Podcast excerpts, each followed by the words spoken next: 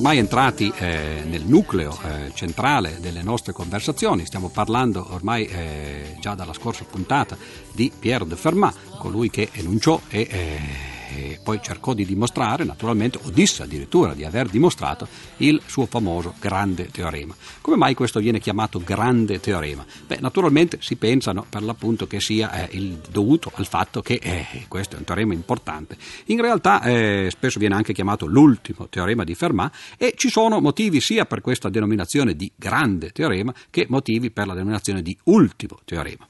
L'ultimo teorema è facile da dire, cioè eh, Fermat nel corso della sua vita enunciò parecchie proposizioni, eh, di tutte queste proposizioni eh, disse eh, che enunciò la verità senza però mai dimostrare, appunto, senza mai lasciare eh, una dimostrazione matematica, eccetto in un caso che diremo tra breve, ed ecco che allora nel corso della storia della matematica queste dimostrazioni furono fornite una dopo l'altra. E l'ultimo eh, teorema è per l'appunto l'unica proposizione che rimaneva ancora non dimostrata dimostrata dopo eh, tutti questi anni, decenni e addirittura secoli passati dalla, dalla morte di Fermat. Quindi ultimo si riferisce proprio soltanto alla natura storica del fatto, cioè al fatto che eh, il teorema era l'ultimo che doveva ancora essere dimostrato, verificato. Tra l'altro quasi tutte le affermazioni che Fermat fece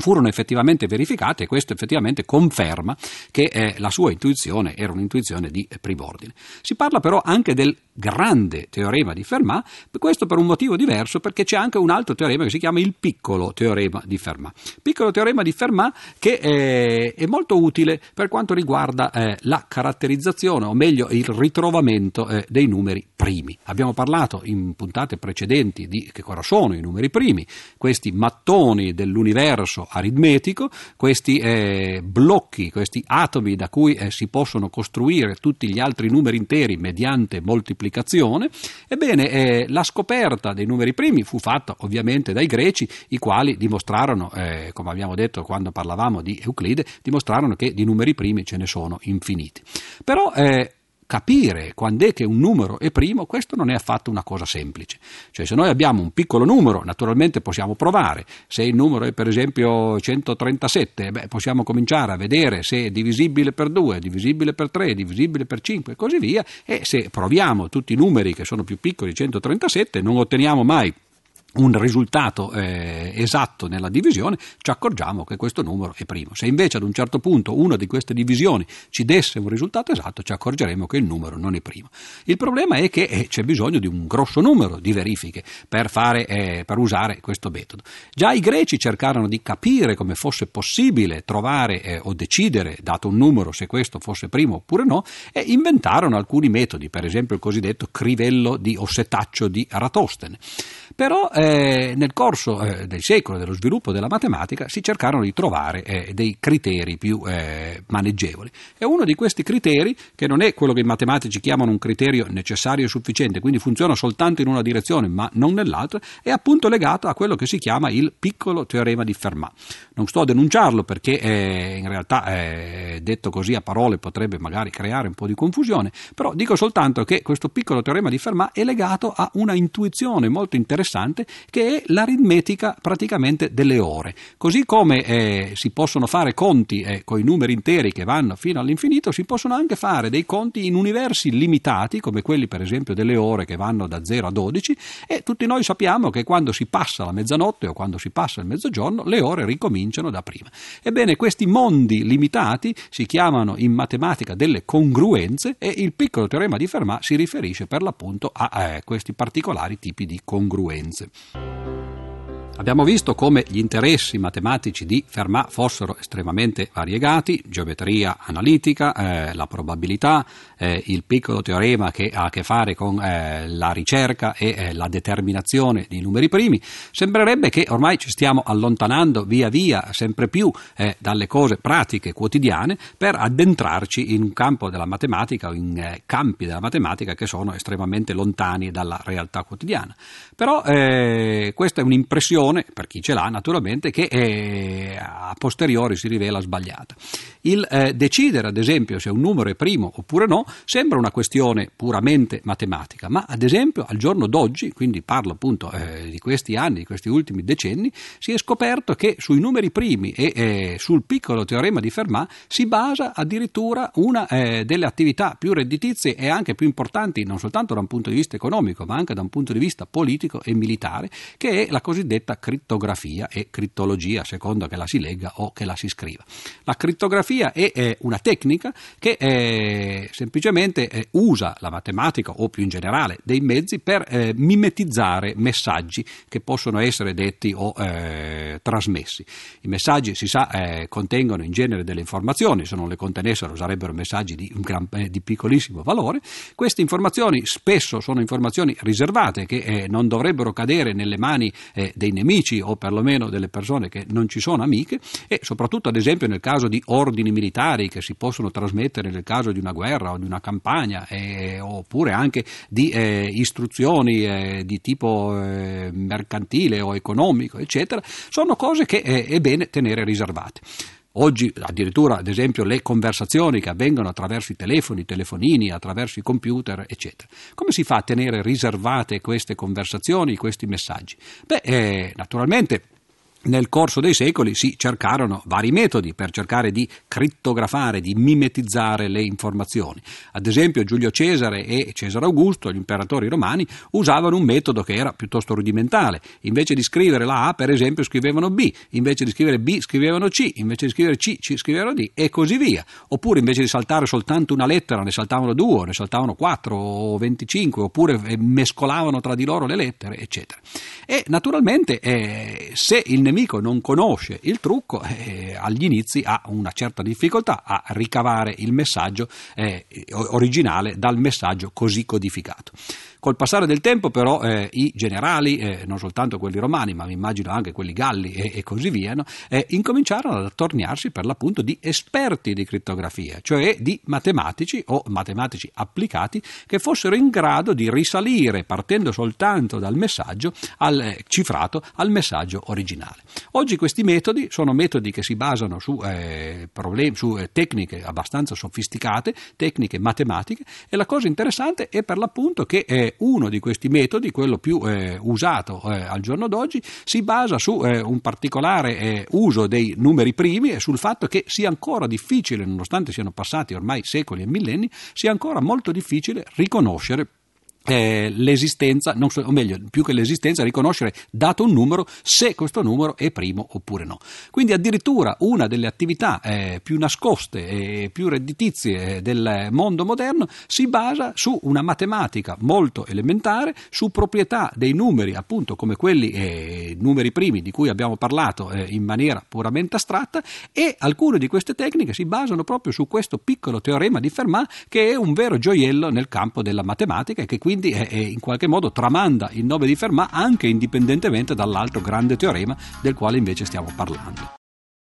Naturalmente il nostro interesse non è il piccolo teorema di Fermat, ma è il grande teorema di Fermat. Abbiamo già detto ormai più volte, credo che gli ascoltatori eh, abbiano assimilato l'enunciato, cioè il fatto che non è possibile trovare, eccetto che per gli esponenti uguali a 2, dei numeri interi che elevati a uno stesso esponente e sommati tra di loro diano come risultato un terzo numero allo stesso esponente. Fermat enunciò appunto, come abbiamo detto ormai più volte, questa sua congettura, questo suo risultato sul margine eh, del libro di Diofanto e eh, non diede però nessuna dimostrazione. La storia anzi dice appunto che la dimostrazione lui diceva di averla, ma che questa dimostrazione era, secondo eh, la sua testimonianza, troppo lunga per rimanere dentro un margine. Quello che si scoprì invece nei, nel, eh, nel, carteggio, nel, nelle lettere che Fermat lasciò dopo la morte, fu la dimostrazione di un caso particolare di questa congettura. Dunque Fermat non aveva soltanto intuito un risultato, ma aveva fatto un passo concreto nella dimostrazione, verso la dimostrazione di questo suo teorema. E la dimostrazione che lui fece fu eh, del caso eh, in cui l'esponente era 4, cioè delle quarte potenze. In altre parole, riuscì effettivamente a dimostrare che non era possibile trovare nessuna coppia di numeri interi che elevati alla quarta potenza e sommati tra di loro dessero come risultato la quarta potenza di un terzo numero intero. Ora, eh, naturalmente non faremo la dimostrazione di eh, questo risultato, però volevo dire almeno eh, qualche parola sul metodo che Fermat introdusse, perché è un metodo estremamente interessante, estremamente potente, che divenne in realtà uno dei mezzi eh, di, eh, usuali di dimostrazione nella matematica. questo metodo si chiama discesa infinita. Perché ne vogliamo parlare? Perché in realtà è una versione, eh, o meglio, una metamorfosi di un altro metodo di dimostrazione, che è quello al quale abbiamo accennato quando abbiamo parlato di come i greci riuscirono a dimostrare l'esistenza degli irrazionali. Per dimostrare l'esistenza degli irrazionali bisognava fare una dimostrazione indiretta, bisognava dimostrare che eh, non era possibile che una certa grandezza, un certo rapporto, ad esempio il rapporto fra la diagonale e il lato del quadrato, si potesse esprimere come frazione come rapporto di due numeri interi. Ebbene, i greci usarono questa dimostrazione per assurdo e procedeva questa dimostrazione nel modo seguente. Si supponeva, si fingeva che effettivamente ci fosse una frazione che esprimesse questo rapporto e a partire dall'esistenza supposta di questa frazione si poteva arrivare, si faceva un ragionamento che portava a una contraddizione. La contraddizione dimostrava che l'ipotesi di partenza era falsa, non poteva essere e dunque quella frazione non poteva essere il vero risultato del rapporto. Ebbene, Fermat con il suo metodo di discesa infinita fece qualcosa di simile, cioè introdusse un metodo, anche qui, per cercare di eh, catturare queste proprietà dell'infinito attraverso una dimostrazione finita. L'idea di Fermat fu anche qui di supporre che ci fosse una soluzione della sua equazione per le quarte potenze. E poi, invece di arrivare a una contraddizione come nel caso eh, degli irrazionali, semplicemente lui ci arrivò facendo vedere che se c'era una soluzione ce ne doveva essere anche un'altra più piccola. E questo naturalmente provoca una discesa infinita perché nel momento in cui si parte da una soluzione se ne trova una più piccola, si può ripartire da questa più piccola per trovarne un'altra ancora più piccola e così via, però naturalmente questo non è possibile farlo all'infinito perché prima o poi continuando a scendere all'interno dei numeri si arriva per forza fino a zero e quando si arriva a zero ovviamente non si può più scendere. Quindi anche questa è una dimostrazione per contraddizione, è una dimostrazione per assurdo, però di un tipo molto particolare e appunto si chiama discesa infinita perché fa discendere eh, le, le, soluzioni supposte e le fa, le, le fa, diminuire di grandezza e ovviamente questo innesca un processo all'infinito che dimostra che eh, l'assunto non era possibile. Quindi questa dimostrazione, appunto il metodo di, di eh, discesa infinita, divenne poi in realtà uno dei grandi mezzi di dimostrazione della teoria dei numeri. Naturalmente sia nel caso della dimostrazione di irrazionalità eh, di certi numeri, sia nel caso di eh, dimostrazione di impossibilità di soluzioni eh, di certe equazioni, come nel caso eh, di Fermat, si usano appunto, come abbiamo visto, delle dimostrazioni indirette e questo è veramente un avanzamento della logica. La logica procede, si potrebbe immaginare, sempre in avanti, cioè partendo da delle ipotesi e da degli assunti, da dei postulati e procedendo verso delle conclusioni, però in certi casi, quando si tratta di affrontare problemi di natura molto complicata, per esempio appunto quello degli irrazionali o quello di, di natura numerica, come nel caso di Fermat, si tratta di affrontare praticamente l'infinito. E l'infinito è qualcosa che ci sovrasta, l'abbiamo visto che eh, l'infinito in realtà è nascosto dietro tutto il percorso che abbiamo già fatto finora, è nascosto dietro eh, agli irrazionali stessi, perché per esempio ricorderete forse l'immagine eh, anche visiva, geometrica eh, dell'irrazionale che si ottiene partendo dalla stella pitagorica che è eh, appunto un, eh, la stella formata dalle diagonali di un pentagono regolare. Ebbene, questa stella forma al suo interno un pentagono regolare di nuovo, dentro il quale si può iscrivere una stella di nuovo eh, delle diagonali e così via. E quindi c'è questo procedimento in qualche modo caleidoscopico, telescopico, che, eh, che ci fa vedere che c'è qualche cosa, si è innescato appunto un processo infinito. Nel caso della discesa infinita di Fermat siamo in una situazione diversa ma simile, cioè si tratta di supporre che ci sia una soluzione dell'equazione, eh, nel caso di Fermat appunto delle quarte potenze eh, del suo teorema, è di far vedere che se c'è una soluzione allora ce ne deve essere un'altra più piccola e quindi ancora un'altra più piccola e così via. Questa è eh, una forma di quello che poi i matematici chiameranno il principio di induzione, cioè eh, Fermat aveva capito la proprietà essenziale forse dei numeri interi e questo lo rende ancora più grande forse ai nostri occhi, cioè aveva cominciato a dimostrare i teoremi sui numeri interi interi nel modo in cui lo facciamo noi oggi. Qual è la proprietà fondamentale dei numeri interi, che non vale per esempio per i numeri reali? Qual è la proprietà che usava Fermat in questo suo metodo di discesa infinita? Beh, è la proprietà che se noi partiamo da un numero e incominciamo a scendere saltando dei gradini, prima o poi arriviamo allo zero. Sembrerebbe una stupidaggine, anzi è una proprietà evidente e non è naturalmente la grandezza di Fermat, non è stato nel, fatto di avere scoperto questa proprietà, ma di aver capito che questa era la proprietà caratteristica dei numeri. Questo non vale per esempio nel caso dei numeri reali o anche già soltanto nel caso dei numeri razionali. Se ricordate un'altra delle metamorfosi dell'infinito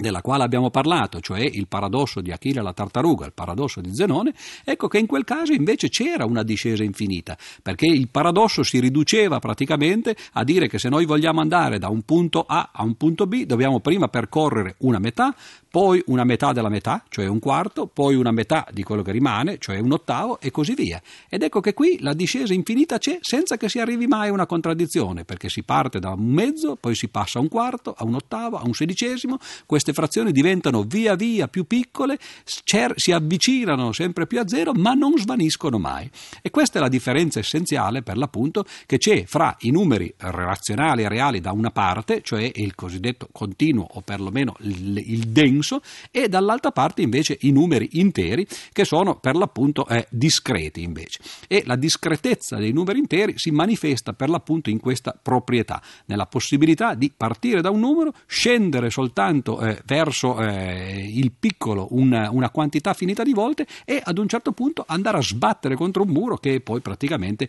il muro dello zero. Ed è questo appunto, eh, diciamo così, forse il lascito, il eh, testamentario, l'eredità matematica politica forse più importante che Fermat ci ha lasciato.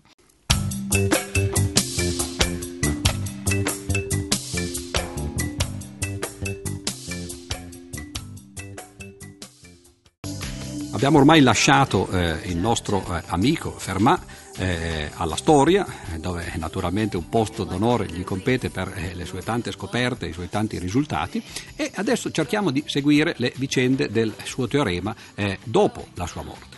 Alla sua morte eh, il figlio eh, di Fermat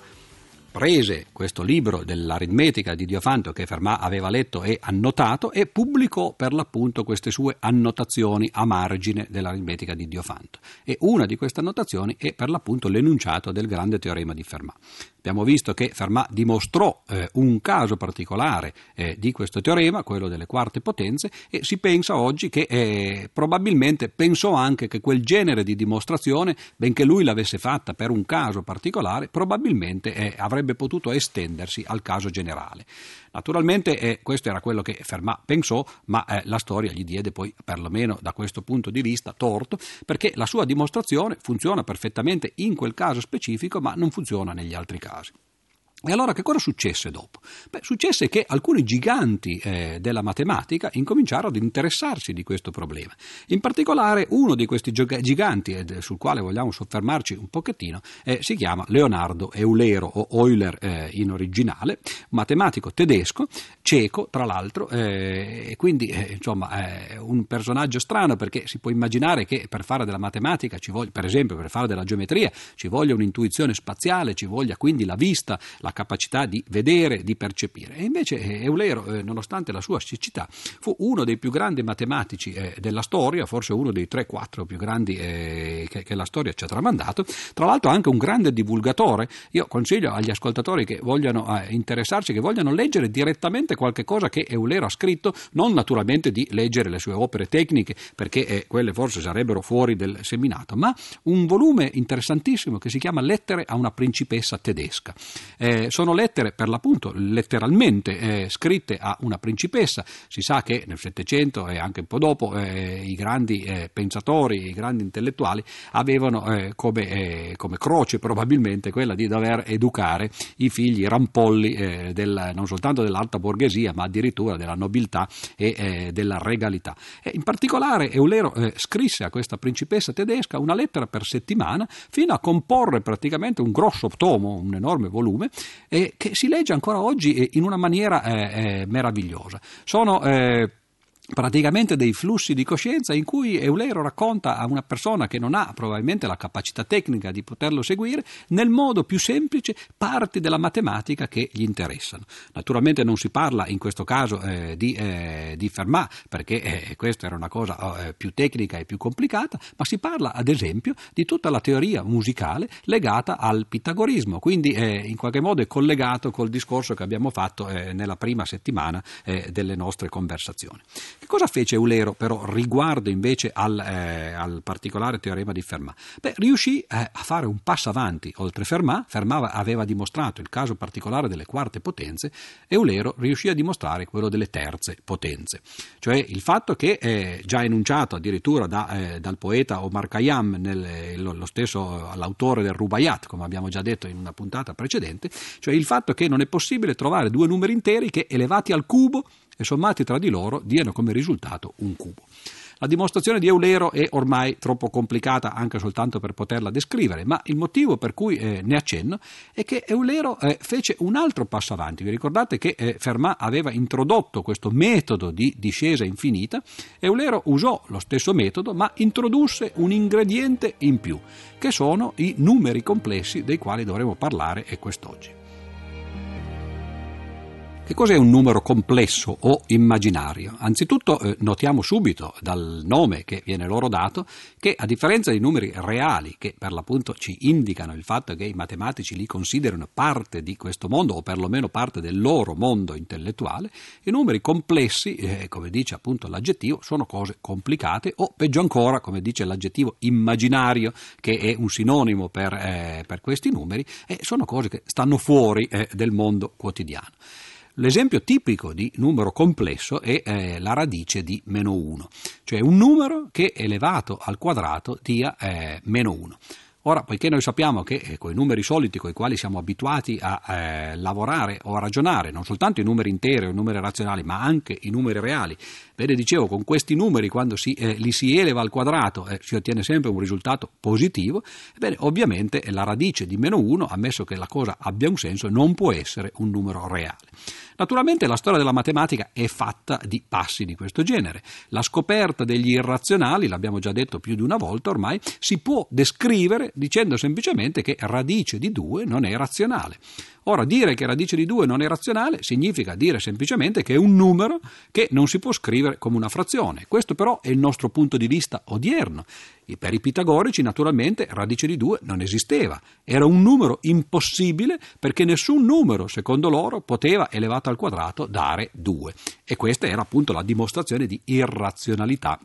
della radice di 2. Quindi col tempo i matematici si abituano a questi scandali della ragione che vengono presentati loro da queste dimostrazioni e in particolare eh, fanno eh, l'abitudine a eh, numeri magari strani e poi questi numeri diventano quotidiani. Un grande matematico di questo secolo, eh, di metà del Novecento, che si chiamava John von Neumann, eh, descrisse questa situazione con eh, un aforisma dicendo che la matematica non si capisce, alla matematica ci si abitua e questo forse è qualcosa che può sorprendere gli ascoltatori, i quali credono che la matematica invece sia qualcosa che eh, qualcuno ha il dono eh, dato dalla divinità di comprendere e gli altri invece semplicemente non ci possono far nulla. E beh, sentire che uno dei grandi matematici del secolo dice che la matematica non si capisce, ma semplicemente alla matematica ci si abitua, forse può confortare gli ascoltatori che eh, speriamo ci stanno ascoltando ormai da eh, qualche giorno e addirittura già da qualche settimana e forse piano piano col passare del tempo si sono accorti che a forza di ripetere le cose, per esempio a forza di ripetere l'enunciato del teorema di Fermat, e beh, queste cose ci entrano nel cervello, si comincia a, ad abituarci, si, si comincia a, a coabitare eh, con essi e alla fine forse si diventerà dei matematici. Non è che naturalmente questa è la mia speranza di una conversione di massa degli ascoltatori alla matematica, anzi se, anche se posso dire eh, tra parentesi forse che il pensiero matematico forse in certi casi sarebbe utile. Sarebbe utile per esempio perché eh, avrete notato che eh, quando si danno le notizie eh, politiche, ad esempio eh, nei, sui, nei, nostri giornali, rarissimamente compaiono delle cifre e questo poi permette ai governanti, ad esempio, di fare giochi. Avrete visto eh, anche ministri, per esempio, del tesoro o dell'economia, spesso giocare coi numeri. Due ministri che si parlano tra di loro e che si, si buttano a vicenda dei numeri. Come mai? E beh, proprio perché noi non abbiamo l'abitudine a lavorare, a sentire, a percepire eh, questioni numeriche e quindi con i numeri si possono fare fare tanti trucchi. E allora forse la matematica ci può piano piano abituare non tanto a risolvere problemi come quello del teorema di Fermat, ma a darci un'impostazione mentale che è da un lato un'impostazione di eh, ragionamento rigoroso, logico, quindi non basato soltanto eh, su, su, dei, su, su, delle impressioni, ma su delle dimostrazioni. E dall'altro non soltanto un ragionamento rigoroso, ma anche un ragionamento quantitativo, non soltanto parlare di cose in astratto, ma in concreto di misurarle anche concretamente attraverso dei numeri.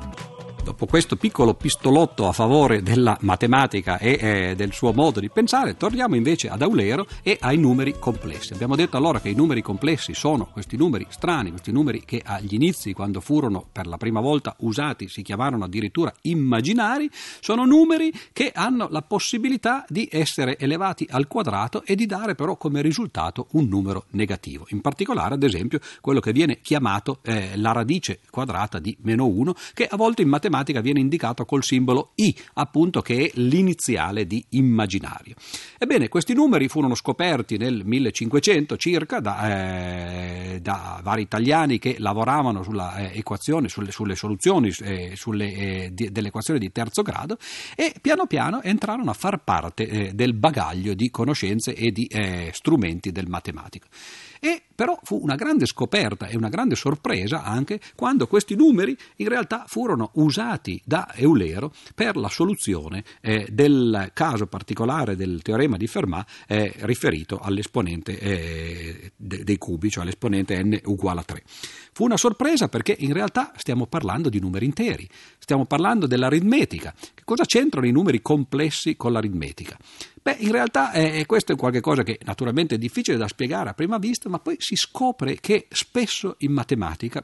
è bene fare dei detour, cioè fare delle divagazioni, non tanto nel, nel senso che eh, invece di parlare eh, del, dell'argomento di cui dobbiamo parlare si può parlare di altro, ma nel senso che per cercare di dimostrare proprietà legate ai numeri interi, per esempio, può essere utile usare ad esempio dei numeri reali, usare addirittura, come nel caso che Eulero fece vedere, dei numeri complessi. Cioè la matematica è una strana disciplina in cui per ottenere a volte dei risultati eh, riferiti a, de, a un ambito molto semplice, è necessario uscire, guardare le cose dal di fuori, usare mezzi più complessi e poi ritornare indietro.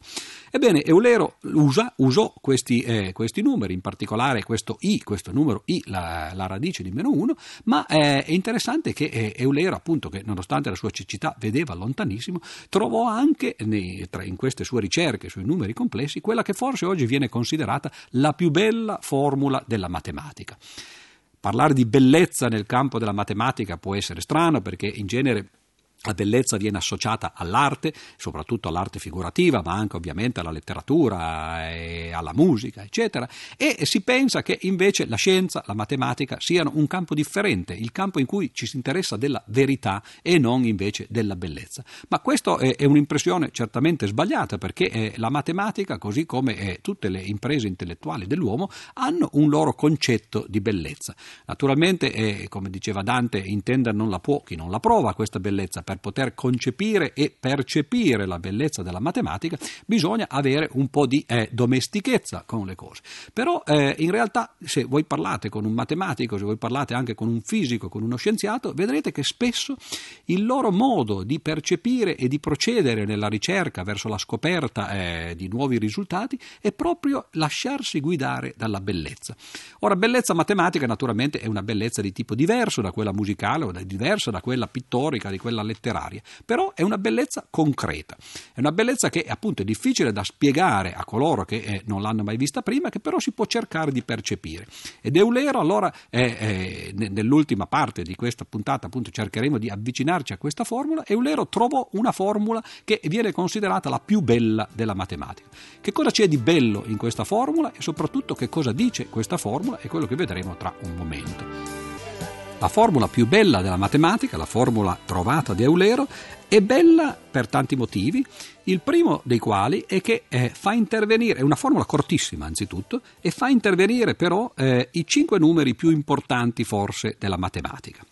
Quali sono questi numeri? Beh, sono anzitutto lo 0 e l'1 che tutti noi conosciamo, sono i mattoni, i punti di partenza dell'aritmetica dei numeri interi e quindi certamente sono i numeri da cui eh, si dovrebbe partire per qualunque cosa che abbia eh, il, eh, l'artire no, di dire che, che, che è fondamentale.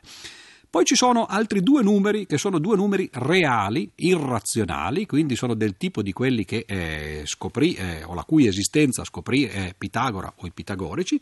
Primo, al primo abbiamo già accennato quando abbiamo parlato di Archimede ed è pi greco. Tutti noi sappiamo che cos'è pi greco, è il rapporto per esempio tra la lunghezza della circonferenza e il diametro di un cerchio. Il fatto che questo numero fosse irrazionale lo si scoprì appunto soltanto nel Settecento e eh, Eulero usò anche questo numero nella sua forma formula. L'altro numero reale che usò è un numero un po' più complicato da descrivere, si chiama E eh, ed è il numero che eh, serve come base per i logaritmi naturali. Se non sapete che cosa questo sia, eh, non vi spaventate, comunque è, è, è sufficiente dire per l'appunto no, che è uno dei numeri più usati, il numero dei numeri reali più usati della matematica. Ecco quindi due numeri interi, 0 e 1, due numeri reali e pi greco, cioè eh, la, la base dei logaritmi naturali e il rapporto fra la circonferenza e il diametro e poi il quinto numero che Eulero usa è per l'appunto questo i, cioè il numero che esprime la radice quadrata di meno 1, cioè il tipico numero complesso. Allora abbiamo di fronte a noi cinque numeri, due numeri interi, due numeri reali e un numero complesso. Eulero li prende e eh, cerca di fare eh, un, un, cocktail mettendoli insieme e agitandoli. Agitandoli come? Anzitutto prende due di questi numeri, i e pi greco, e li moltiplica fra di loro. Poi prende il risultato e lo eleva eh, come, come, potenza di E. Quindi scrive E elevato a I pi greco. Già qui i matematici eh, incominciano a divertirsi, ma eh, probabilmente gli ascoltatori incominciano a preoccuparsi perché tre numeri mescolati in questo modo non si capisce nemmeno bene che cosa significhi elevare un numero a pi greco, cioè a, un, a una potenza eh, irrazionale, non frazionaria. Elevarlo poi addirittura a I per pi greco, cioè a una potenza complessa, questa è una cosa estremamente complicata. Ebbene, quello che Eulero dice è che se noi prendiamo E, lo eleviamo al prodotto di I per pi greco, gli aggiungiamo 1, otteniamo come risultato 0. Ed ecco che questa è una formula che eh, richiede soltanto eh, pochissimi simboli per essere scritta, però fa intervenire i cinque numeri più importanti della matematica da una parte, le tre operazioni più importanti della matematica dall'altra, cioè la somma, eh, nel, nel, senso che aggiungiamo 1, il prodotto, nel senso che moltiplichiamo i per eh, pi greco, e l'elevamento a potenza, nel senso che il risultato lo eleviamo a potenza appunto con la base e, e poi fa intervenire la relazione più importante della matematica, cioè l'uguaglianza. Ed ecco che eh, con, con, una, con, una, formula che praticamente usa eh, sette o otto simboli, che, che si può scrivere in, nel decimo di una riga, sono eh, legati fra di loro le operazioni più importanti, i numeri più importanti, la relazione più importante della matematica. Ecco in qualche modo che cosa significa bellezza, scoprire che nella matematica queste cose che sono state scoperte, inventate, introdotte nel corso di millenni addirittura, perché mentre il numero uno, ad esempio, risale ovviamente ai primordi dell'umanità, il pi greco è stato scoperto da, eh, da Archimede e dai greci e è stato introdotto eh, verso il 600, 1600-1700, i è stato introdotto verso il 1500, ecco che nel corso di millenni si scoprono, si introducono questi numeri e poi alla fine questi numeri risultano essere tutti collegati fra loro e opportunamente manipolati ci danno come risultato zero. Questo è un esempio per l'appunto della bellezza della matematica che Eulero è riuscito a scoprire nel corso delle sue ricerche.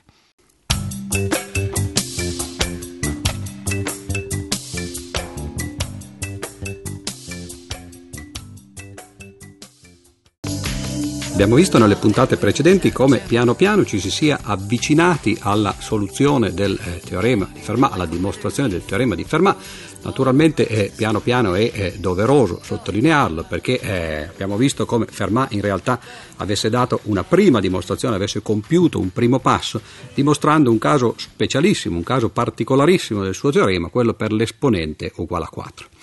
Poi abbiamo accennato eh, ieri al fatto che eh, il grande matematico eh, tedesco, ceco, Eulero, avesse eh, compiuto un passo ulteriore, un passo successivo nella dimostrazione di questo teorema, affrontando per la prima volta, tra l'altro, il caso di un esponente dispari. Eh, il caso dell'esponente numero 2, sappiamo, eh, non rientra nel teorema di Fermat perché è per l'appunto il caso da cui erano partiti i babilonesi e gli egiziani con la loro osservazione che è possibile eh, sommare tra di loro due quadrati e ottenere a volte ancora un quadrato. Il caso numero 4 per l'appunto era stato eh, ottenuto da Fermat ed ecco che Eulero è partito con eh, l'attacco verso eh, gli esponenti dispari numero 3. Che cosa succede dopo? Beh, si può immaginare naturalmente che piano piano i matematici abbiano cominciato ad affrontare uno dietro l'altro eh, questi esponenti nel tentativo di arrivare alla soluzione finale. Naturalmente eh, in questo modo non si sarebbe mai arrivati alla soluzione finale, perché un passo dietro l'altro eh, ovviamente si procede eh, verso l'infinito, ma poiché l'infinito sta al fondo di tutto questo processo, ovviamente non si può immaginare di dare infinite dimostrazioni per gli infiniti possibili esponenti e arrivare alla fine a esaurire l'argomento. Però naturalmente eh, la dimostrazione generale doveva attendere e questi erano dei passi preliminari in qualche modo per cercare di capire che cosa succedeva del problema.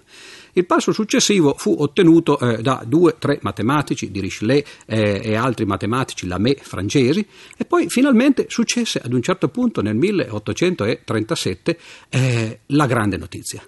Qualche matematico eh, cominciò a eh, circolare la notizia che uno dei loro colleghi, che si chiamava Kummer, era riuscito nella grande impresa, era riuscito a dimostrare il teorema di Fermat. Siamo nel 1837, possiamo immaginarci che, eh, poiché non è ancora il 1993, la notizia fosse sbagliata e eh, naturalmente nel corso della storia di questo problema di notizie false e tendenziose, cioè notizie di eh, matematici professionisti o dilettanti che avevano annunciato di eh, essere riusciti a dimostrare questo teorema, ce ne furono molte. Però questo fu eh, un caso isolato, un caso eccezionale. Kummer anzitutto non era assolutamente un dilettante, era uno dei grandi matematici del, della prima metà eh, dell'Ottocento E eh, Kummer in realtà fece un errore, ma un errore molto proficuo e quindi cerchiamo di vedere un po' più da vicino in che cosa consisteva eh, questo errore. Abbiamo detto ieri, parlando appunto della soluzione di Eulero, senza entrare ovviamente nei dettagli che eh, non sarebbe possibile fare alla radio e naturalmente nemmeno in una conversazione divulgativa, però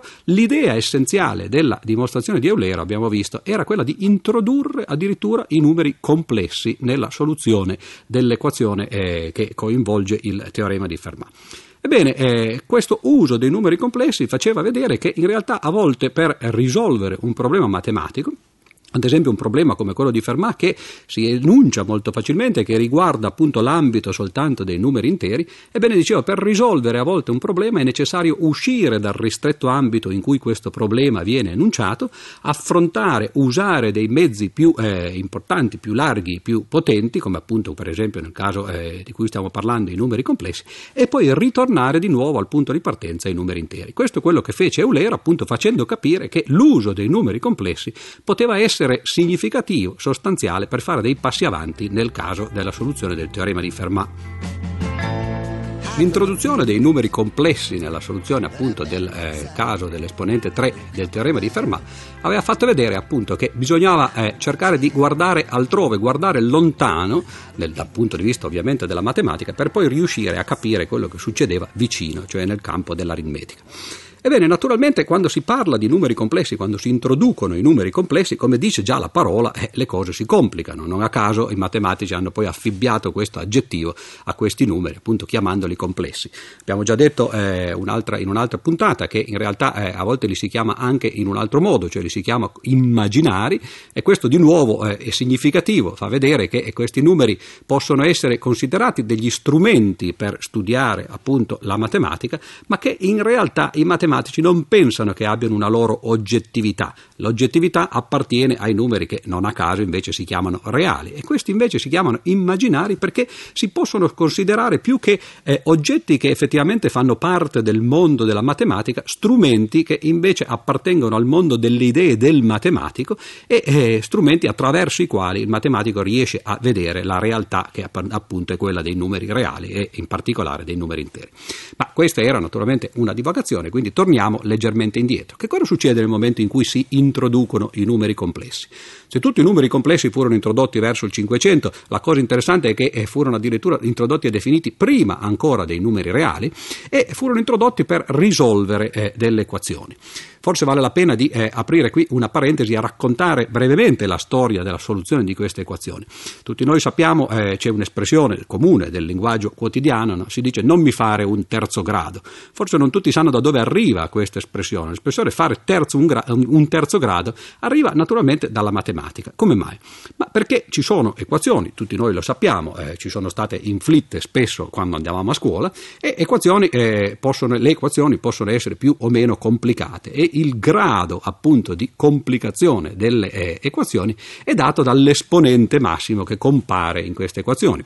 Ad esempio, se un'equazione ha grado 1, è quella che i matematici chiamano un'equazione lineare, è molto facile da risolvere perché l'incognita, la x, quella che chiamiamo così appunto quando andiamo a scuola, appare direttamente come e, cioè con l'esponente 1, appare direttamente essa stessa, la x. E allora risolvere questa equazione si può fare facilmente spostando il cosiddetto termine noto da una parte all'altra dell'uguale, dividendo, insomma non ci vuole una grande scienza e infatti la risoluzione dell'equazione di primo grado era un qualche cosa che i matematici matematici sapevano fare già millenni fa.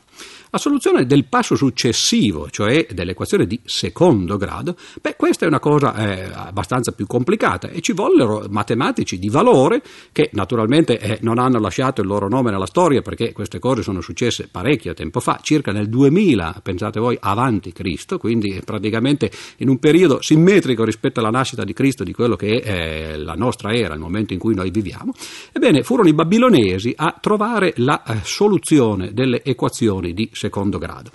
Eh, ripeterò adesso una formuletta, una solfa, una specie di giaculatoria che i matematici credo dicano prima di andare a letto invece di dire l'Ave Maria. Tutti voi ricorderete, eh, o qualcuno perlomeno spero ricorderà, che l'equazione di secondo grado è un'espressione del tipo ax al quadrato più bx più c uguale a 0. Ebbene, per risolvere questa equazione c'è una formuletta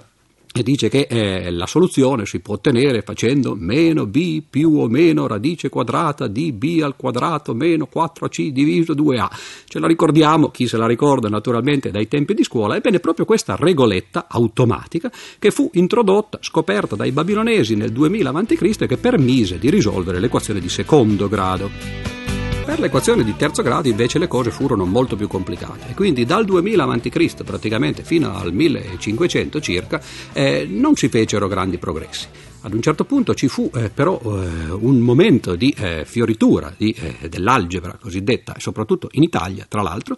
e eh, a Padova, per esempio, a Bologna, con personaggi come Scipione del Ferro, Tartaglia, Cardano e così via, e furono questi personaggi che riuscirono a trovare la soluzione dell'equazione di terzo grado. Ora, la storia interessante che va eh, a braccetto con questa scoperta appunto della soluzione dell'equazione di terzo grado è che all'epoca i matematici non erano matematici professionisti, matematisti, l'abbiamo già detto eh, spesso quando eh, abbiamo parlato per esempio di Fermat, matematici erano dilettanti che eh, appunto si divertivano a risolvere equazioni, a risolvere problemi, a fare conto, ma in genere facevano altri lavori. Però ci fu qualcuno che eh, cercò di eh, usare questa, lo, questa, sua abilità matematica per fare quattrini, questo succede eh, in tutte le migliori famiglie come si dice, no? e anche all'epoca nel 1500 no, si cercò di utilizzare, di fare quella che oggi si chiamerebbe con un nome più pomposo la matematica applicata, che poi per l'appunto il tentativo di spillare quattrini facendo matematica. E all'epoca si faceva quello che eh, oggi però chiameremo un qualche cosa che ha a che fare con i media, una specie di rappresentazione, non era una rappresentazione sacra, era una rappresentazione profana perché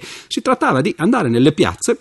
e sfidare la gente dicendo io eh, propongo una equazione e colui che sa risolvere questa equazione riceve un premio. Se invece nessuno la sa risolvere, eh, beh, allora il premio me lo incasso io. È lo stesso principio su cui si basano naturalmente i casinò, eh, in cui però naturalmente le, le, meningi funzionano molto meno e funzionano molto di più i dadi, no? e invece in questo caso c'erano queste rappresentazioni quasi teatrali per l'appunto eh, sulle pubbliche piazze. Allora successe che eh, uno di questi eh, personaggi, per l'appunto eh, Tartaglia, che eh, era un, eh, un, matematico famoso, si chiamava Tartaglia tra l'altro perché eh, ovviamente non faceva solo queste rappresentazioni sulle piazze, aveva anche fatto dei, dei duelli e, e, in uno di questi duelli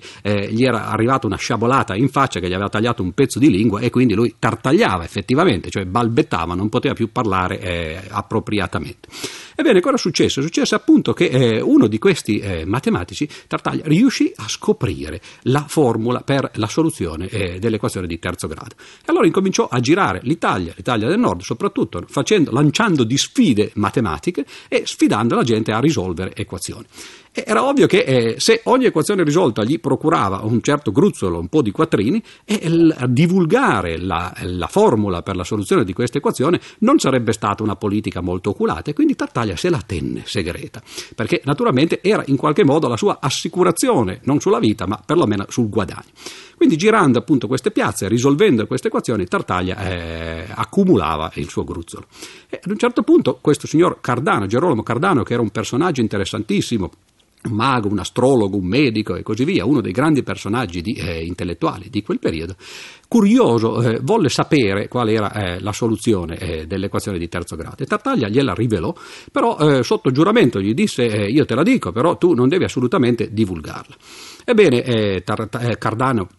promise che non avrebbe mai divulgato la soluzione di eh, questa equazione, se la prese effettivamente la tenne in segreto anche lui per qualche anno e poi venne a scoprire che eh, in realtà Tartaglia non era stato il primo a scoprire questa equazione, c'era stato un altro matematico che si chiamava Scipione dal Ferro che in realtà l'aveva scoperta e si dice l'avesse trasmessa a Tartaglia sul letto di morte. Allora saputo questo fatto Cardano decise semplicemente che era stato in qualche modo giocato da Tartaglia e che poteva pubblicare questa equazione. Scrisse eh, il suo famoso libro, la Ars Magna, la grande arte, e in questo libro divulgò il segreto, esattamente come avevano fatto i pitagorici migliaia di anni prima, quando divulgarono l'esistenza degli irrazionali. Una volta che eh, la soluzione, la formula per la soluzione dell'equazione di terzo grado fu divulgata, eh, naturalmente tutti ne vennero a conoscenza. Tartaglia eh, sfidò eh, a duello questa volta più, eh, però non più soltanto matematico, ma veramente eh, un duello di quelli con tutte le regole e perse però il, la battaglia, diciamo così, giuridica contro Cardano e se ne andò, credo, in esilio. Ecco che come mai abbiamo parlato di questo episodio? Beh, perché in realtà la stranezza della formula per la soluzione dell'equazione di terzo grado è proprio questa, che questa formula a volte richiede l'uso di numeri complessi anche per la soluzione di equazioni in cui le soluzioni sono soltanto numeri reali, addirittura sono soltanto numeri interi. Ed ecco che nel 1500 dunque si scoprì che in realtà questi numeri complessi che non si sapeva bene che cosa fossero, erano degli artifici che funzionavano per il bisogno di risolvere appunto queste equazioni e furono introdotti nella matematica e si cominciò eh, ad usarli. Eh, il primo che effettivamente capì bene come si dovevano trattare e eh, come si potevano eh, in qualche modo descrivere anche da un punto di vista matematico fu un altro eh, matematico italiano, Bombelli, dell'epoca, e praticamente alla fine del Cinquecento i numeri complessi erano diventati ormai eh, di uso comune. Quindi, eh, per finire questa parentesi, per l'appunto terzo grado significa proprio questo, era la soluzione di un problema estremamente difficile e oggi fare il terzo grado significa poi solo questo, letteralmente significa sfidare qualcuno a risolvere un problema che abbia una complessità tale eh, da essere paragonata a quella che nel Cinquecento era la soluzione dell'equazione di terzo grado. Ebbene, nel momento in cui i numeri complessi fanno la loro apparizione e poi incominciano a acquistare diritto di cittadinanza nel campo della matematica, ecco che eh, li si comincia a studiare e li si comincia ad usare. E si usa talmente che, come abbiamo detto, appunto, Eulero li usò per eh, risolvere il caso eh, dell'esponente numero 3 eh, del uguale a 3 eh, eh, del teorema di Fermat. Ebbene, studiare questi numeri complessi significa cercare di capire esattamente quali sono le loro proprietà. Colui che capì meglio di tutti quali erano le proprietà di questi numeri complessi fu eh, il grande matematico che abbiamo già citato altre volte, forse uno dei più grandi della storia, eh, Carl Gauss. Gauss dimostrò che era possibile estendere addirittura la nozione di numero intero facendo eh, la considerazione di numeri che si potevano chiamare numeri interi complessi. Quindi eh, arrivavano ad avere eh, cittadinanza addirittura dei numeri strani che sembravano da un certo punto di vista i numeri interi, ma erano dei numeri un po' più complicati, appunto i cosiddetti interi complessi. E Gauss dimostrò eh, un eh, teorema importante che era l'analogo di un teorema che abbiamo già citato di eh, Euclide, per i numeri interi soliti. Cioè ricordate che abbiamo detto che i numeri interi si compongono esattamente come gli elementi chimici di atomi e questi atomi sono nient'altro che i numeri primi e sappiamo che appunto dal teorema di Euclide che ogni numero primo si può scomporre nel prodotto di eh, ogni numero, pardon, ogni numero intero si può scomporre nel prodotto di numeri primi in un modo unico. Ecco che Gauss allora eh, prese questo teorema che era naturalmente il teorema fondamentale dell'aritmetica e lo estese al caso eh, dei numeri interi complessi però, cioè dimostrò che si potevano estendere i numeri interi, estendere la nozione di numero primo, facendo diventare appunto questo numero primo anch'esso complesso e poi si poteva dimostrare l'analogo del teorema fondamentale dell'aritmetica, cioè la scomposizione unica in fattori primi, anche nel caso dei numeri primi complessi. Questo fu un grande risultato che però aprì effettivamente la via. I matematici cominciarono a pensare che forse questa era la soluzione. Ogni volta che si estendeva la nozione di numero si poteva trovare l'analogo del teorema fondamentale eh, dell'aritmetica. Ebbene, vedremo a partire dalla prossima settimana, che sarà anche la nostra ultima, come in realtà qui stava l'errore che fece Kumber e che però poi si rivelò così fruttuoso.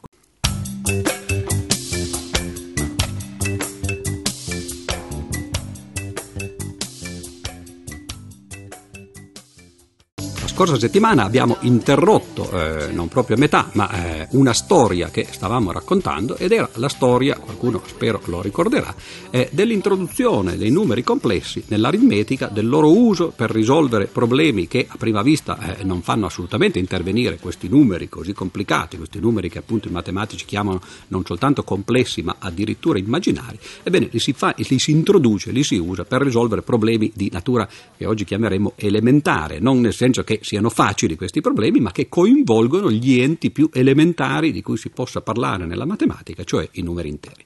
Facciamo un piccolo passo indietro per cercare di recapitolare, anche visto che questa è la nostra ultima settimana, quindi stiamo avvicinandoci eh, piano piano al traguardo che ci eravamo prefissi. Il traguardo era quello di parlare, di discutere, di cercare di introdurre le nozioni che erano intervenute nella soluzione del teorema di Fermat e di questo grande eh, risultato appunto del 1993 del matematico Andrew Wise. Stavamo parlando del fatto la scorsa settimana che eh, non soltanto Fermat introdusse e intuì il fatto che appunto eh, la, era impossibile sommare due potenze di numeri interi e ottenere come risultato una potenza dello stesso genere, eccetto che la potenza fosse eh, il caso di un esponente uguale a 2, caso che ovviamente era noto fin dall'antichità. Abbiamo visto che Fermat fece un primo passo nella soluzione di questo problema, appunto risolvendo il caso dell'esponente 4, poi che Eulero risolse il caso dell'esponente 3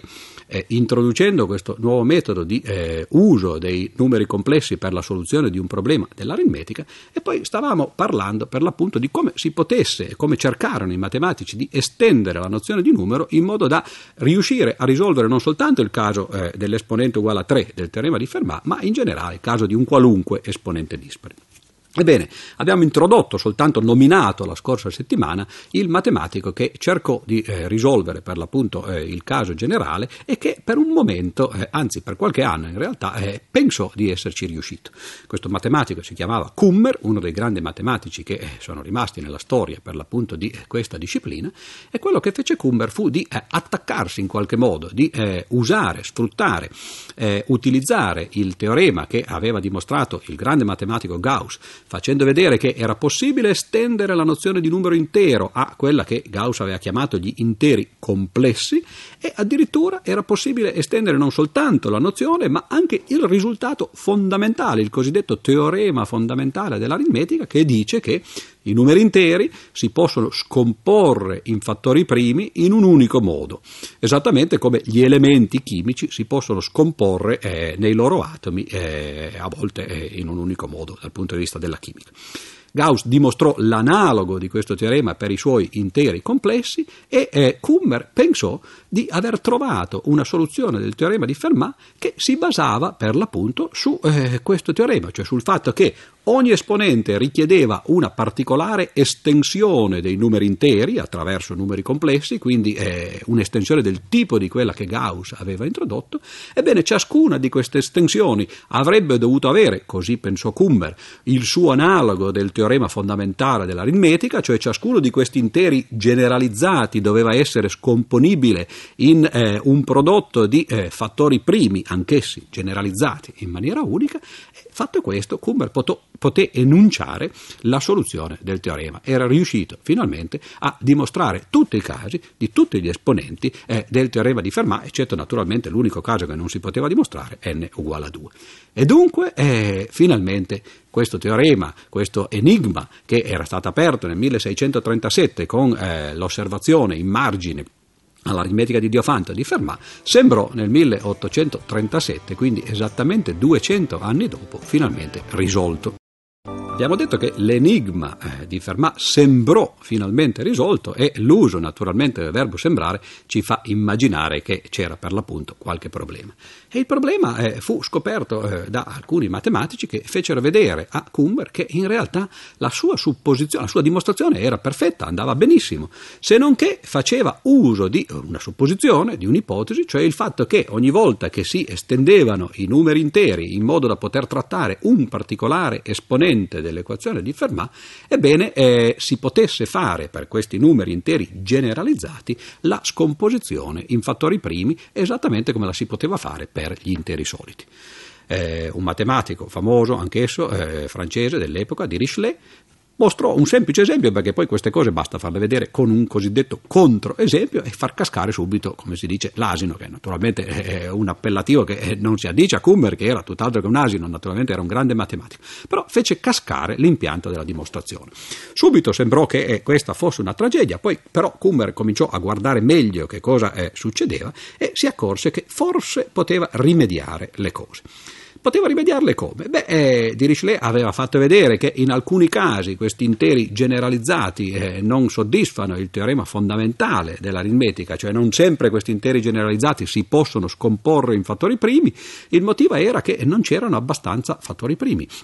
in alcune di queste generalizzazioni. Ed ecco che Kummer tirò fuori dal cappello, come se fosse un prestigiatore, un coniglio, che in questo caso però, eh, mentre nel caso dei prestigiatori il coniglio è veramente è reale, cioè sta dentro il cappello in qualche modo nascosto, Kummer si inventò dei numeri primi che non c'erano. E, e naturalmente eh, se uno si inventa le cose poi può fare molte, eh, molti risultati e in particolare Kummer fece vedere che era vero che in genere quando si estendevano questi interi il teorema fondamentale dell'aritmetica, la scomposizione in fattori primi non continuava a valere. Però facendo finta che ci fossero molti più primi di quelli che in realtà c'erano nella, eh, nel mondo reale, cioè facendo finta che ci fossero dei primi cosiddetti ideali, ecco che il teorema veniva in qualche modo riequilibrato. Naturalmente il fatto che questi primi fossero ideali eh, causava alcuni problemi. Prima di tutto erano ideali e dunque non c'erano, c'erano soltanto nella testa di Kummer. E in secondo luogo, proprio perché erano ideali, erano qualcosa di aggiunto dall'esterno che quindi non permetteva di, eh, poi di essere utilizzato nel caso in particolare della soluzione del teorema di Fermat. Però usando questo trucco, come riuscì a far vedere perlomeno qualche cosa, e cioè riuscì a far vedere che eh, il teorema di Fermat valeva non soltanto per l'esponente 3 e 4, che erano i due esponenti che eh, Fermat stesso e eh, Eulero avevano risolto, ma addirittura per gli esponenti 5 e 6 che in qualche modo erano stati risolti da altri colleghi, ma per tutti gli esponenti fino a 100. Quindi è vero, la sua dimostrazione non teneva in assoluto, non era riuscito a risolvere Kummer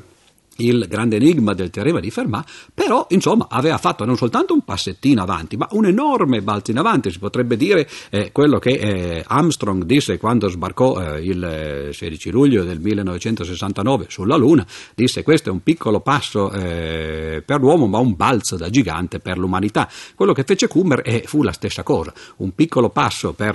il, per un matematico, cioè l'introduzione per l'appunto di questi numeri ideali, ma un balzo da gigante per la matematica perché anzitutto questo strumento, questo nuovo strumento degli ideali, dei numeri ideali, divenne un qualcosa che poi i matematici usarono e continuano tra l'altro ad usare eh, quotidianamente e universalmente. Chiunque faccia poi eh, so, l'università, ma non soltanto l'università eh, nel eh, dipartimento di matematica, ma anche eh, di, dipartimenti applicati da ingegneria alla, alla chimica, eccetera, si accorgeranno che questi numeri ideali in realtà hanno una cittadinanza quasi ubiqua. Quindi certamente questo fu un grosso passo in avanti per la matematica. Kummer dunque aveva introdotto eh, un nuovo tipo di numeri. Facciamo eh, anche qui un momento di meditazione perché nel corso di queste nostre chiacchierate di numeri ne abbiamo visti parecchi ormai. Abbiamo dato i numeri, come si dice eh, in maniera eh, così colloquiale, ma li abbiamo dati in maniera piuttosto proficua, piuttosto generosa. Cioè, siamo partiti con i numeri interi eh, dei pitagorici, abbiamo visto che i pitagorici non soltanto usavano i numeri interi, 0, 1, 2, eccetera, dico 0, ma poi in realtà questo è un falso storico perché lo 0 fu introdotto molto dopo dagli indiani e dai Maya, quindi eh, secoli dopo, però perlomeno 1, 2, 3. Ma, eh, dicevo, i pitagorici non soltanto usarono i numeri interi, ma anche i loro rapporti e quindi quelli che eh, oggi noi chiamiamo i numeri razionali. Scoprirono poi i pitagorici che i numeri razionali non erano tutto, che c'erano delle grandezze cosiddette incommensurabili, il cui rapporto, se si voleva misurare, doveva essere misurato attraverso eh, un numero che non poteva essere razionale se non poteva essere razionale, eh, allora doveva essere irrazionale. E questo è per l'appunto ciò che noi oggi chiamiamo eh, quel, quel tipo di numeri, cioè irrazionale. Tutti questi numeri, razionali da una parte e irrazionali dall'altra, fanno però parte di ciò che eh, i matematici chiamano numeri reali. L'aggettivo reale dimostra appunto che i matematici considerano questi eh, i mattoni del, del, loro edificio, cioè sono le cose che veramente esistono, ma abbiamo anche visto nelle puntate precedenti che in realtà ci sono ulteriori numeri, per esempio i numeri complessi, detti anche immaginari, per l'appunto per contrapporli ai numeri reali. Ebbene, questi numeri eh, ci sono nella mente del matematico, forse non ci sono nel mondo esterno del matematico, ma sono strumenti che servono per l'appunto per eh, lavorare fare eh, nella matematica. Ebbene, Kummer introdusse ancora un tipo ulteriore di numeri che era per l'appunto eh, eh, questa idea di numeri ideali. Erano numeri che eh, praticamente si era inventato lui per riuscire a eh, mantenere la validità del teorema fondamentale dell'aritmetica, della scomposizione in fattori primi dei numeri, analoga alla scomposizione in atomi degli elementi nella chimica, e eh, di nuovo questi numeri, esattamente come i numeri complessi, divennero poi eh, uno degli strumenti più importanti, più fecondi, più proficui eh, della matematica eh, moderna. Ancora oggi per l'appunto si studiano eh, universalmente. Ebbene, che cosa sono però questi numeri ideali? Perché ad un certo punto si, si può cominciare ad immaginare e anche a chiedere, mi immagino che alcuni degli ascoltatori se lo chiederanno, ma questi sembrano dei trucchi. Ho detto prima appunto no, che sembrava il trucco di un prestigiatore, però nel caso del prestigiatore il coniglio poi lo possiamo toccare. Nel caso invece dei numeri ideali di Kummer, eh, sembra quasi che eh, ci, si stia semplicemente giocando con le parole o giocando con i concetti e che si stia parlando di numeri che per l'appunto, poiché sono ideali, non ci sono. E allora eh, per un certo periodo eh, naturalmente i matematici si chiesero, si domandarono che cosa erano questi numeri ideali.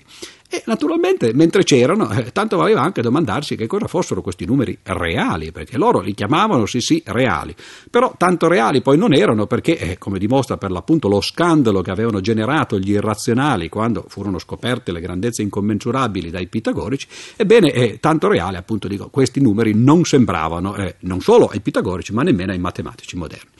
Ed ecco che eh, in un colpo solo un grande matematico della seconda metà dell'Ottocento, che si chiamava Dirichlet, riuscì a spiegare da una parte che cosa sono i numeri reali e dall'altra parte che cosa sono i numeri ideali. quindi in un colpo solo, con una sola idea, riuscì a risolvere due problemi importanti sui fondamenti della matematica e a fare un ulteriore passo avanti, eh, a far fare un ulteriore passo avanti all'aritmetica e ai fondamenti dell'aritmetica.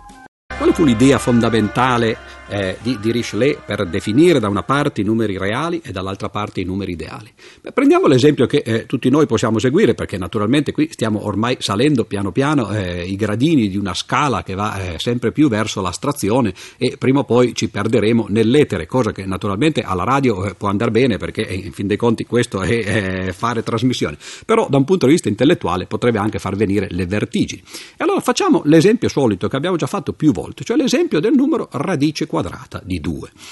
La radice quadrata di 2 è un numero reale, questo l'abbiamo deciso noi, però non sappiamo ancora che cosa significhi essere un numero reale. Sappiamo naturalmente che non è certamente un numero razionale. E come mai non è un numero razionale? Beh, questo è dovuto al fatto che i pitagorici appunto avevano dimostrato che non è possibile trovare un numero razionale che elevato al quadrato dia come risultato 2 e dunque non c'è un numero razionale che esprima appunto la radice quadrata di 2. Allora, se non c'è un numero razionale il cui quadrato è 2, questo significa che tutti i numeri razionali hanno un quadrato che o è più piccolo o è più grande di 2. Questo insomma, non ci vuole a Pitagora, non ci vuole a nessuno. Nel momento in cui si sa che il quadrato di un numero razionale non può essere uguale a 2, e allora deve essere più piccolo o più grande. Questo però significa che i numeri razionali vengono divisi in due grandi classi. Da una parte, potremmo dire a sinistra, se ci immaginiamo la retta come ordinata eh, da sinistra a destra, eh, mettendo a sinistra i numeri più piccoli e a destra i numeri più grandi, dicevo, possiamo dividere i numeri razionali in due grandi classi. A sinistra ci mettiamo quelli che hanno come quadrato un numero minore di 2 e a destra ci mettiamo i numeri razionali che invece hanno un quadrato maggiore di 2 non ce n'è nessuno che stia proprio in centro, cioè che abbia quadrato uguale a 2, questo significa che i numeri sono divisi in due parti. Quelli che hanno quadrato, i numeri razionali che hanno quadrato minore di 2, si possono considerare delle approssimazioni di radice di 2. Approssimazioni, come si dice in matematica, per difetto, cioè a loro manca qualche cosa. I numeri razionali che hanno quadrato maggiore di 2 si possono anch'essi considerare delle approssimazioni di radice di 2, però questa volta per eccesso, perché eh, hanno qualche cosa in più, mentre agli altri invece mancava qualche cosa, avevano qualche cosa in meno. E allora tutti i numeri razionali vengono divisi in due grandi classi, le approssimazioni per difetto e le approssimazioni per eccesso di radice di 2. E allora che cosa si può fare? Ed è questo appunto che, Dirichlet, fe, pardon, che eh, Dedekind fece nella sua definizione di eh, numero reale, si può immaginare che radice di 2 sia questa divisione, sia un qualche cosa di nuovo, di ideale, di astratto che provoca una divisione dei numeri reali in due classi in cui a sinistra ci sono quelli il cui quadrato è minore di 2 e a destra ci sono quadri, quelli il cui quadrato è maggiore di 2. Cioè, in altre parole, l'idea di Dedekind, geniale, fu quella di dire ma i numeri reali sono dei fattori ideali in qualche modo, sono dei fattori astratti che provocano delle divisioni dei numeri razionali. L'unica cosa che noi abbiamo veramente nel nostro mondo sono i numeri razionali i numeri reali li possiamo considerare come delle partizioni, delle divisioni eh, dei numeri razionali. Questa è un'idea estremamente proficua, ho già detto poco fa che la stessa idea, lo stesso genere di idea permise a Dedekind di eh, definire non soltanto i numeri reali ma anche i numeri eh, ideali attraverso le loro approssimazioni ed ecco che finalmente alla fine dell'Ottocento si cominciava a capire un po' di più perlomeno quali erano gli enti della matematica. Si avevano numeri reali, si avevano numeri, numeri ideali, ma tutto era ridotto praticamente alle loro approssimazioni. Cioè i numeri reali e i numeri ideali erano dei concetti, concetti che usavano invece degli oggetti ben precisi che erano i numeri razionali. E basandosi su questi concetti proprio che fu possibile fondare in maniera precisa l'aritmetica, come diremo meglio nella puntata di domani.